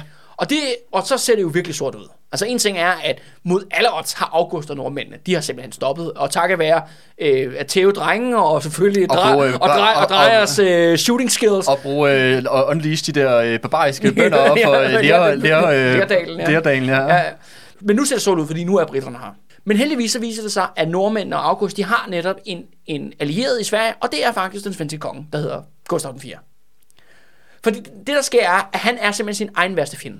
Ja. Det, der sker, er, at de her øh, britterne... De altså, vi er enige om, at det er ham, der besluttede, at svensk, øh, Sverige skulle invadere Norge. Ja, okay. Og det er også ham, der har sagt til britterne, kom og hjælp mig. Ja. Og britterne kommer så for at hjælpe ham. Ja. Og det, der sker, er så, at den øh, britiske general, han hedder Moore til efternavn, de mødes, og øh, der siger øh, Gustav så, du skal øh, angribe Norge, eller angribe øh, russerne over i Finland. you decide. Vi skal bruge den her, de soldater. Men der siger man, ej, det synes jeg er en rigtig, rigtig dårlig idé. Øh, vi vil helst øh, sætte hæren ind nede i Skåne, for ligesom at forsvare det sydlige Sverige. Den sydlige grænse, ja. Ja, og det er jo også det, i tanken er simpelthen jo, at de gerne vil operere ind i Østersøen med de her soldater. Mm. Der kan man jo genere Napoleon mm. på den ene eller på den anden måde. Men det vil Gustav ikke acceptere, så han fængsler mor. Okay. Han smider simpelthen den britiske general i fængsel i Stockholm. Ja, det gør jo næppe noget godt for det forhold. Nej, det går ikke, det går ikke skide godt for alliancen. Det er ikke en skide god beslutning, der bliver truffet der i et øjeblik sidste. Og det ender faktisk med, at mor, han bliver, der er nogle svenske officerer, der simpelthen ja, laver højforræderi mod Gustav, og simpelthen øh, slipper ham løs fra fængslet. Han er klædt ud som matros og bliver smuglet tilbage til Göteborg ombord på den britiske flåde, og så pakker britterne alt deres hamkut, og så sejler hjem. Okay, hold da kæft, det, fik så, han da, det formåede han da godt nok at fuck op ja, fuldstændig. Ja, det fuck han vanvittigt meget op, ikke? Ja. Så kan man sige, det er ikke kun i Danmark, at vi har inkompetente ledere, det er det, der sætter mig også i Sverige. Det kan være, han har noget dansk blod i årene, ham der ja, ja, ja. De er faktisk i familie, jo. Ja, ja, no, det var det, jeg vidste. Ja, det, jeg vidste. Nå, altså, det, lyder, øh, det lyder det som om, det er bare en gave, altså det, var jo en, det er jo en gave til nordmændene. Ja. At, de, at, at, at Gustav den fjerde har fucket op i det der. Ja, så, så britterne kommer ikke engang i land i Göteborg. Nej, nej. Altså de sidder bare på deres skib, deres leder bliver anholdt, og så tager de hjem igen, ikke? Men jeg tænker også, sådan en, sådan en affære, der har jo sikkert også en demoraliserende effekt. Ja, det tror jeg gerne. På den svenske krigsmoral. Ja. Nu er man lige ved lovet, nu kommer de, de, de sejre i britiske, britiske tropper, og så kommer de aldrig engang, engang i land, ikke? Fordi nej. Man lige fucker det op, op på ledelsesniveau, ikke? Ja. Ja. Fører så faktisk til, at den tiende juli atten hundrede og otte, der står lige, ligesom det sidste store slag i den her krig. Og det er ved noget, der hedder Præstebakken, som ligger der i grænseområdet. Og det er, sådan en, det er jo selvfølgelig en bakke, hvor der ligger en kirke og en kirkegård på. Og der har svenskerne simpelthen forskanset sig. I kirkeområdet der? Ja, ja, de, er ligesom, de er blevet slået tilbage, eller angreb er slået fejl, men de har taget noget norsk territorium, som de ligesom holder, og de siger, okay, Præstebakke, det er simpelthen, det er vores last stand mm. i Norge. Mm. Men der kommer selvfølgelig August og alle nordmændene, nu kommer de, og Lærdalbønderne kommer alle sammen vælte ned ad bjergene, ikke? Nu, fordi nu, skriger. Ja, ja, fordi nu har de, nu har de jo svenskerne on the run, ikke? Og ja, det der Præstebakke, det er ligesom deres sidste foothold ja. I Norge. Øh, og det der så sker er faktisk, at historien går på, at nogle af de her, øh, altså nordmænd, de, be, de, skal se, de kigger på, okay, hvordan kan vi ligesom, fordi der er, ingen, der er ingen tvivl om, at de bliver nødt til at tage det her Præstebakken der i et åben, åben kamp. Mm. Åben angreb. Det, de kan ikke lokke dem ud i et eller andet baghold. Nej, det er på et fladt område, hvor der er marker mm. rundt omkring, så de kan ikke skjule deres hær på nogen slags måde. Men de tænker, hvordan kan vi sørge for, at vores angrebsløb er så kort som muligt? Ja. Så det, de gør, er, at de leder ligesom efter en øh, lokal guide, der måske kan vise dem øh, et godt spot, ligesom at komme ind i terræn og sådan noget. Og det lykkes faktisk at finde... Øh... En eller anden lille dreng, som de måske nej, også skal tæske efter. Nej, det er ikke en lille dreng, men det er en meget, meget ung mand, fordi de banker på for forskellige steder, lokale bønder i området, og så det ene sted, de finder lys, og de, de marcherer om natten, skal det siges. Og øh, så det ene sted, de ser lys, så kommer de ind, banker ind på, på døren, så viser sig, at der er bryllupsfest. Ja. Hvor der er et ung par, der er i gang med at blive gift, og der er kun ja. Gamle mennesker og det her unge brudepar. Og så siger brudgommen selvfølgelig, alt for Norge. Så han, han, ja, han, han dropper sig af bryllup for at tage med i, med i krig, ikke? Ja. Og han viser dem selvfølgelig uh, vejen, og jeg tror også, der er lidt uh, Lærdalbund i ham i hvert fald, uh, fordi det, det lykkes ham også uh, sammen med de her norske soldater, og ligesom at nakke alle de der svenske udkigsposter mm-hmm.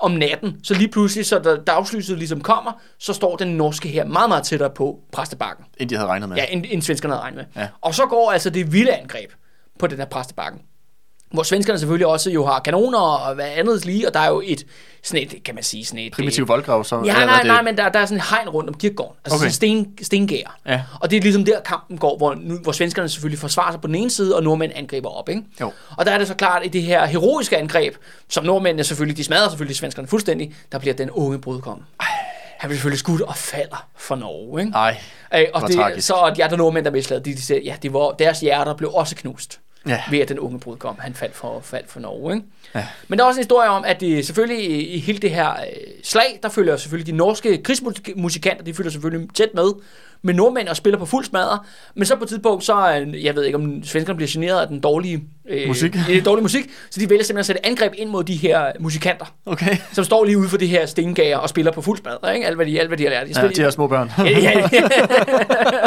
De spiller nok kong Christian eller et eller andet, ikke? Og, øhm, og, og så sker der så det, at øh, der svenskerne kommer, nu, nu nakker vi de her musikanter, så, til, så smider de her musikanter, de smider deres instrumenter, og så nakker de svenskerne. Okay. Ja, ja, så der er ikke noget der, ikke? Ja. Og det ender så til sidst med, at, at, at der bliver en meget, meget sådan blodig og, og voldsom kamp inde på kirkegården. Man taler om, at der var sådan blod smadt ud over alle gravstenene, og det er meget, meget voldsomt. Men svenskerne bliver knækket, og så overgiver de sig. Mm-hmm. Og det ender med, at de, de simpelthen smadrer, de løber ind i kirken, Og det er lige før, at nordmændene er bare sådan, åh, oh, de siger rødt, ikke, og vil sætte ild til kirken, og nakke alle svenskerne, men så overgiver de sig ind i kirken.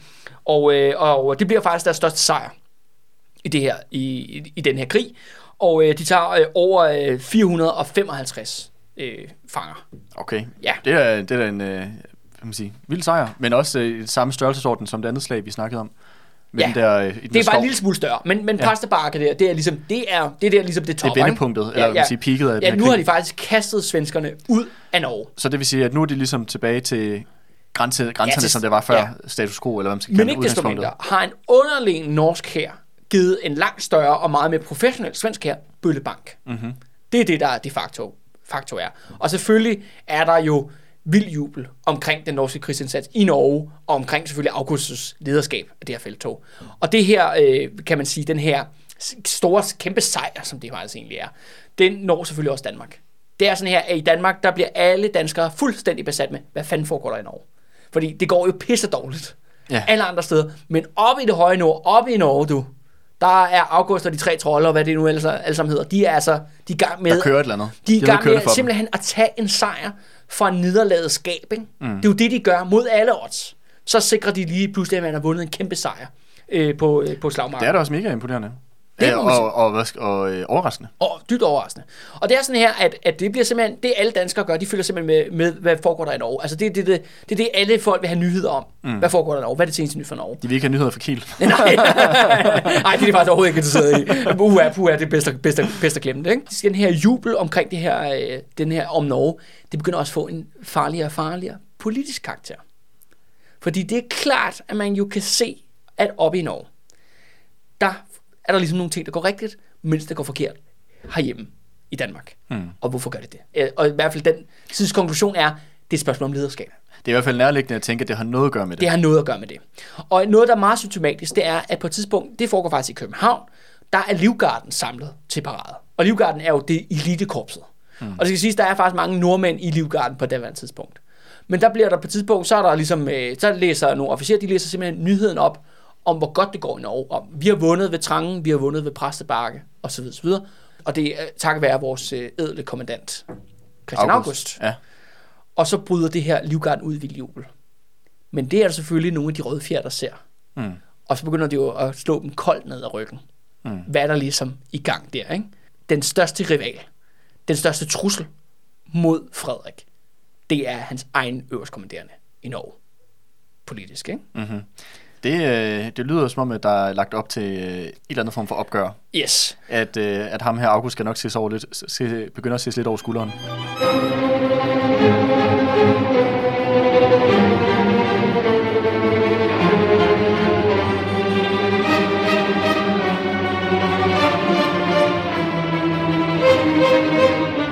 Frederik bliver netop set som, at han ikke gør noget. Så han prøver faktisk at gøre noget. Han prøver faktisk at...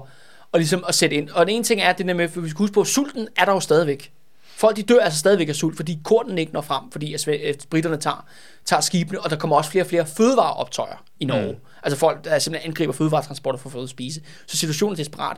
Og i det her tilfælde, der øh, vælger simpelthen Frederik at øh, simpelthen støve den gamle plan af, om at man, øh, man skal vende på, at Øresund fryser til is, og så skal man marchere hæren indover. Og indgribe Sverige. Ja, men uden franskmænd og spanier. Det var meningen, at franskmænd og spanierne skulle gøre det. Ja. De er jo selvfølgelig ude, fordi de er stukket af. Ja, ja. Så nu flytter han simpelthen hele den danske her fra øh, hertugdømmerne for Slesvig-Holsten hele vejen til Sjælland. Okay. tredive tusind mand bliver lagt op langs øh, Øresunds kyst. Så har det også bare fryst den vinter. Så har det bare, bare fryst den vinter. Og, bare, øh, og, og mens de venter på, at isen skal komme, det dårlige vejr der omkring nytår øh, atten nul otte til atten nul ni, der øh, sker der faktisk noget ret grineren. Der er der en fyr, jeg tror han er fra Kolding faktisk, fordi han hedder øh, Johan øh, Kolding. Det kunne med, godt med C, med C, så jeg tænker lidt... Ja, det, vi har også haft Collin der. Ja, ja, ja lige præcis. Eller han er, måske er nogle af hans forfædre måske er fra Kolding, eller ja, whatever. Hvem ved? Men en fyr, der hedder Johan Kolding, han er simpelthen øh, Danmarks pioner inden for varmluftballoner. Nå. Så man begynder faktisk at sende en masse balloner over Øresund, med budskab til skåningen, til svenskerne, sydsvenskerne, om at øh, nu kommer deres befrier, hele Nordens Frederik. Kommer og befrier dem lige om lidt. Hvor, hvor lang tid er det siden, at Sverige havde overtaget Skånelandene? Og det gjorde de jo allerede i sekstenhundredetallet. Ja, så det er, de har været svensk længe. Ja, jeg skulle lige til at sige, at ja, ja. Det, det er ikke sikkert, at øh, dem i Skåne nødvendigvis tænker Frederik som deres men, befrier. Men, men det er bare meget sjovt. Det er i hvert fald første gang, jeg har i hvert fald været opmærksom på, at luftballoner blev brugt i krigsførelse i Norden. Det er ja. simpelthen, at øh, ham her øh, luftballonsmesteren Johan der, han sender simpelthen de her balloner over Øresund med et budskab til, til svenskerne om, at nu kommer danskerne og befrier dem lige om lidt. Mm-hmm. Men øh, det skal siges, at det bider sgu ikke rigtigt på svenskerne. Der er ikke nogen, der rigtig gerne vil befri sig, Frederik. Nej. Og faktisk, det svenske militær sender faktisk også rytter ud for ligesom uh, at sørge for, at de får fat i alle de her pamfletter, ja. At de ikke bliver spredt ud i den svenske befolkning. Men det er bare en lille sjov sådan, anekdote ja, øh, i relation til de venter. Men jeg vidste ikke, at man brugte klar, at varmsuftballoner var en, var en ting så tidligt. Ja, men det kommer faktisk allerede i syttenhundredetallet. Men det, men det første gang, i hvert fald bliver brugt på, på en større skala i hvert fald, ja. i, i Norden i hvert fald. Okay. Æ, ham her, Johan, han har allerede sin første... Faktisk så starter han med at sende luftballoner over Storbælt.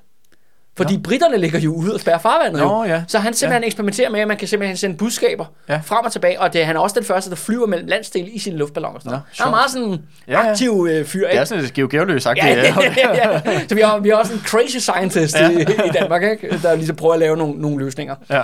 Men man venter simpelthen på, øh, på frosten af Øresund øh, fryser til. Og ved du hvad, Andreas? Det sker faktisk. Så for satan. I slut januar fryser Øresund fuldstændig til is. Det var da heldigt. Og nu kan vi simpelthen, nu er der simpelthen mulighed for, at vi kan lave en omvendt, altså simpelthen sige tak for sidst, hvor en dansk her marcherer over isen og, be, og simpelthen erobrer Sverige. Mm. Det er ligesom svenskerne oprindeligt gjorde det i sin tid, i sekstenhundredetallet. Men så sker der det, at Frederik, han ikke handler. Han begynder at tvivle. Ja, og det er jo en anden ting, fordi man skal huske på, at Frederik ser som den her store krigsgeneral. Det er jo noget, et narrativ, han har fortalt sig selv, og de røde fjer Yeah. fortæller ham igen og igen allerede tilbage fra sytten firserne mm. af den her fortælling. Men når så push kom til show, når han faktisk skal handle, når han skal gamble, og det der med, når vi så også talte det der med, at da han stod mellem valget mellem Frankrig og England, så valgte han ikke rigtig noget, og så valgte britterne for ham. Mm. Og det samme sker faktisk her. Der er en række dage, der er en, omkring fem dage, hvor der er så hård frost i Øresund, at man sagtens kunne have marcheret herenover. Mm. Men efter de fem dage, så kommer der tøvejr. Mm. Men så inde i februar, så fryser det kraftedeme til is igen. Og så handler han ikke igen. Okay. Og så kommer tøvejr, og så kommer foråret. Og så er muligheden øh... Og så er jo muligheden spildt. Ja, ja. Så han, han der fik koldfødder. Fuldstændig. Og det er jo det der med, at så klart nok, jamen, hvis man marcherer sit her over til Øresund, så vil på et eller andet tidspunkt, så vil isen jo smelte, og så vil øh, britterne ligge ude i farvandet igen, og så er hæren... Så er man afskåret. Så er hæren on your own, og så kan det ligesom make it or break it. Ja, ja. Frederik sked på sin flåde. Den gik i smadret. Han påstår, at han er landgeneral. Han påstår, at han er landmilitæret. Nu har han det der skide militær, de der tredive tusind mand. Så brug dem dog. Mm. Sats. Lav et sats. Det er jo det der med, det kan sgu ikke blive meget værre. Altså sådan politisk militær. Tværtimod det der med, hvis han faktisk invaderede jo Sverige, Sydsverige, Skåne der, med, hen over vinteren, så viser han jo også nordmændene, han er villig til at gøre noget. Han er villig til at satse noget. Ja. Villig til at ofre noget.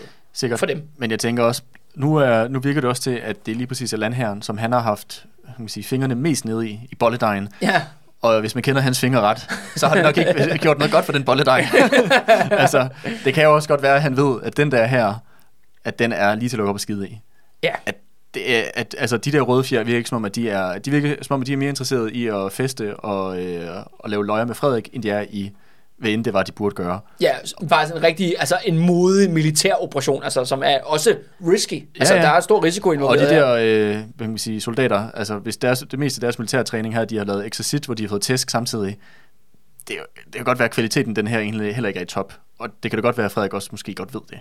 Altså, det kan man sige. Jeg, jeg, jeg tænker, Jamen, det, er jo, det er jo i hvert fald det, der er en god pointe, synes jeg. jeg ja. det, det kan jo også godt være, at han ved, det her, den her her, den kommer til at smelte det øjeblik, det møder en, men der er også, en svensk. Men det er også fordi, at det, spoiler alert, det er noget af det samme scenarie, kommer til at ske igen og igen. At det der med, Frederik ligesom kan handle militært med den der forpulede land her, han har brugt alle kongerigets og koloniernes ressourcer på. Og så gør han det ikke. Mm. Det er også ret interessant. Mm. Det der med, det der også kendetegner hans lederskab, udover det er dårligt og det er forkerte beslutninger, mange gange er det også bare øh, handlingslammelse i de afgørende pointer. Der, der åbner sig faktisk et vindue op her, fordi man skal huske, svenskerne har fået bank i Norge. Og lige om lidt i vores historie, så får de også massiv bank i Finland. Mm. Af russerne. Ja, selvom det er selvfølgelig risky at marchere sine tredive tusind mand ind over isen, der er faktisk ikke et bedre tidspunkt at gøre det på. Nej, nej. Svenskerne er on the ropes. Det er faktisk muligheden for, at man kraftede med, at man kan marchere hele vejen til Stockholm, mm. og lave, øh, kopiere Christian anden og lave et godt blodbad, eller noget. Ja. Altså, ligesom muligheden er der faktisk. Ja. der sker ikke noget. Nej. Og så lukkes vinduet. Mm. Sjovt nok. Ja. Men det, det, virker, altså, det, er jo, det passer jo til karakteren. Det gør det men, fuldstændig. Men det, men det er også bare, jeg, det, det er også bare min pointe, vil sige, det var, at der, jeg er ikke sikker på, at hvis de havde invaderet, at det nødvendigvis var gået. Nej, men det er så, også en rigtig god pointe. Så strålende. Altså, det virker også som om, at det er den, det, det er den del af statsapparatet, der er tættest på ham. Ja. Og, det, og, og, og, Frederik, og være tættest og, og, på ham, og, og, er ikke nødvendigvis et kvalitetstegn. Så han er måske lige holy fuck, han har lige tørt noget flødeskum af ansigt, og så tænker han, hmm, og kigget rundt, ikke? Og tænker, ah, det kan godt være, at jeg ikke rigtig kan stole på nogen af dem. Ja, ja. Hvem ved? Altså, Hvem jeg, ved? Jeg, jeg kan også huske de der historie, vi snakker om, hvordan at nogle, øh, nogle gange, når han øh, var ude med sin hær, hvor, de, øh, hvor, hvor soldaterne for sjov stod ligesom og, ja. og simulerede, at de skød ham. Ja, uden brud, ja. Altså, ja. Og det ville være lidt nøjeren at skulle ligge og... Øh, og, og, og faktisk være, og, gøre det for real, og, real. Og være, og være ja. på øh, kampagne i Sverige med de der soldater, som nok har rimelig meget... Øh... Uden at man kan vende tilbage, uden at man kan stikke af. Ja. Fordi det ville det betyde... Det ville, ja, ja. Det ville så, være så feltog, hvor man ikke kan stikke af, hvor man kun... Så altså, han også der, overladt til sine egne soldater. Ja, der, det er jo det, der hvis man gør så, så er det enten sejr eller totalt total nederlag. Ja, ja. ja. Det er jo enten, det, enten til svenskerne eller hans egne soldater. Ja, ja, ja. Så det kan også være, at det er også en mulighed, han, eller et valg, han også tænkte, det er nogle dårlige odds. Ja. Men som tiden går, Andreas, som sagt, altså herren er mobiliseret der på Sjælland, der sker ikke rigtig noget. Så den der hjælpen til nordmændene, den kommer jo aldrig rigtigt. Altså selvfølgelig kan man sige, der igen jo, der er jo alle mulige private modige kaptajner og så videre, så videre. Der er ikke fordi, der, der når noget korn frem mm. til Norge, men det der har ikke klart af indtrykket er, at der sker alt for lidt, der bliver handlet for lidt blandt af Frederik og de røde fjer. Og den hjælp, der kommer, er for dårligt organiseret. Den er, de er inkompetente, de er inkompetente ledere. Og her er der blandt andet en nordmand, som er, kommer til at blive rigtig interessant og afgørende, som hjem, en hjemlig politiker fra Norge. Fordi nu har vi selvfølgelig August, men han er jo den her øh, egentlig tyske officer. Det er jo egentlig, ja. det, det, er egentlig det, hans baggrund. Ja, men der er på en måde blevet integreret. Han er simpelthen blevet, han er simpelthen et, et, et, et mønstereksempel på god integration. han bliver hurtigt, han bliver jo nordmand på speedtid. Men vi har simpelthen også en, en vaskeægte nordmand, en, en greve faktisk, der hedder Herman Wedel-Jarlsberg. Men han er også dybt involveret i træhandel med England. Mm-hmm. Og Sverige. Ja. Så har man lidt nogle andre økonomiske interesser mm-hmm. end så mange andre. Men da krigen ligesom starter i atten syv, der er han grebet af dansk-norsk patriotisme ligesom så mange andre, og han siger, ved du hvad, vi skal selvfølgelig hjælpe, vi skal hjælpe Norge, vi skal hjælpe Danmark, vi skal hjælpe krigsindsatsen, og han tager gentagne gange frem og tilbage og mødes med Frederik og de røde fjer i Kiel i atten syv til atten otte. Mm-hmm. Så han får ligesom, han får den her face-to-face time med det her. Han kommer helt simpelthen ind i magtens centrum. Og det, han ser derinde, det kan han ikke lide.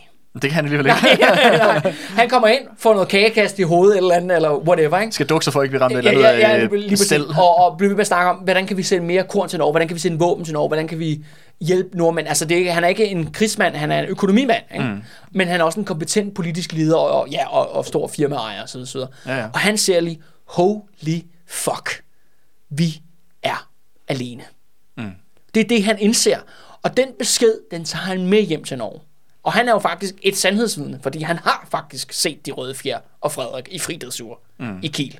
Så han løber sgu ikke med løgne. Nej, nej, som de er jo efterladt dem selv. Og, og det, han har en, jeg synes, en meget sund og naturlig øh, reaktion. For, for det første bliver han slået med panik. Ja. altså, hvad, er det, hvad fanden er det, vi er med i? Hvad er det for en stat, vi er med i? Og så begynder han at tænke, jamen der skal selvfølgelig gøres noget. Der skal selvfølgelig handles. Vi bliver nødt til at skille os af med Frederik. Mm-hmm. Eller gøre noget andet radikalt. Altså simpelthen begynder at tænke ud af boksen. Og han begynder simpelthen at konspirere. Hvem kan man finde ud af? Hvordan kan vi komme ud af den her lortesituation, Danmark-Norge befinder sig i?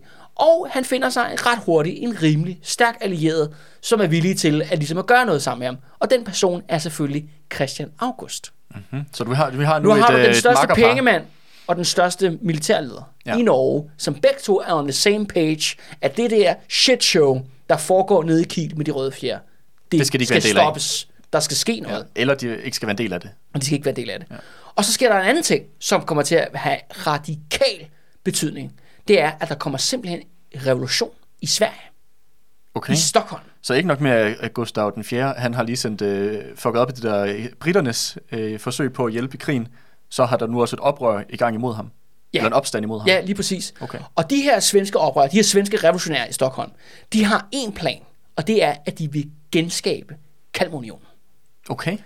Og de tager kontakt til August, og de tager kontakt til Herman der, ved Jarlsberg, og siger, at vi vil have en Kalmar-Union. Det er den eneste måde, at Norden kan komme styrket ud, ud på den anden side af det her katastrofe, som en Napoleonskrigen er. Mm. Det er inferno. Norden bliver nødt til at gå sin egen vej. Fuck britterne, fuck franskmændene, og især fuck russerne, når man er svensker. Vi skal blive nødt til at lave vores egen vej. Rækker hånden åbent ud mod nordmændene, siger, vi vil have jer med. Og de siger også, vi vil faktisk også gerne have danskerne med. Men det er uden Frederik. Men det er uden Frederik.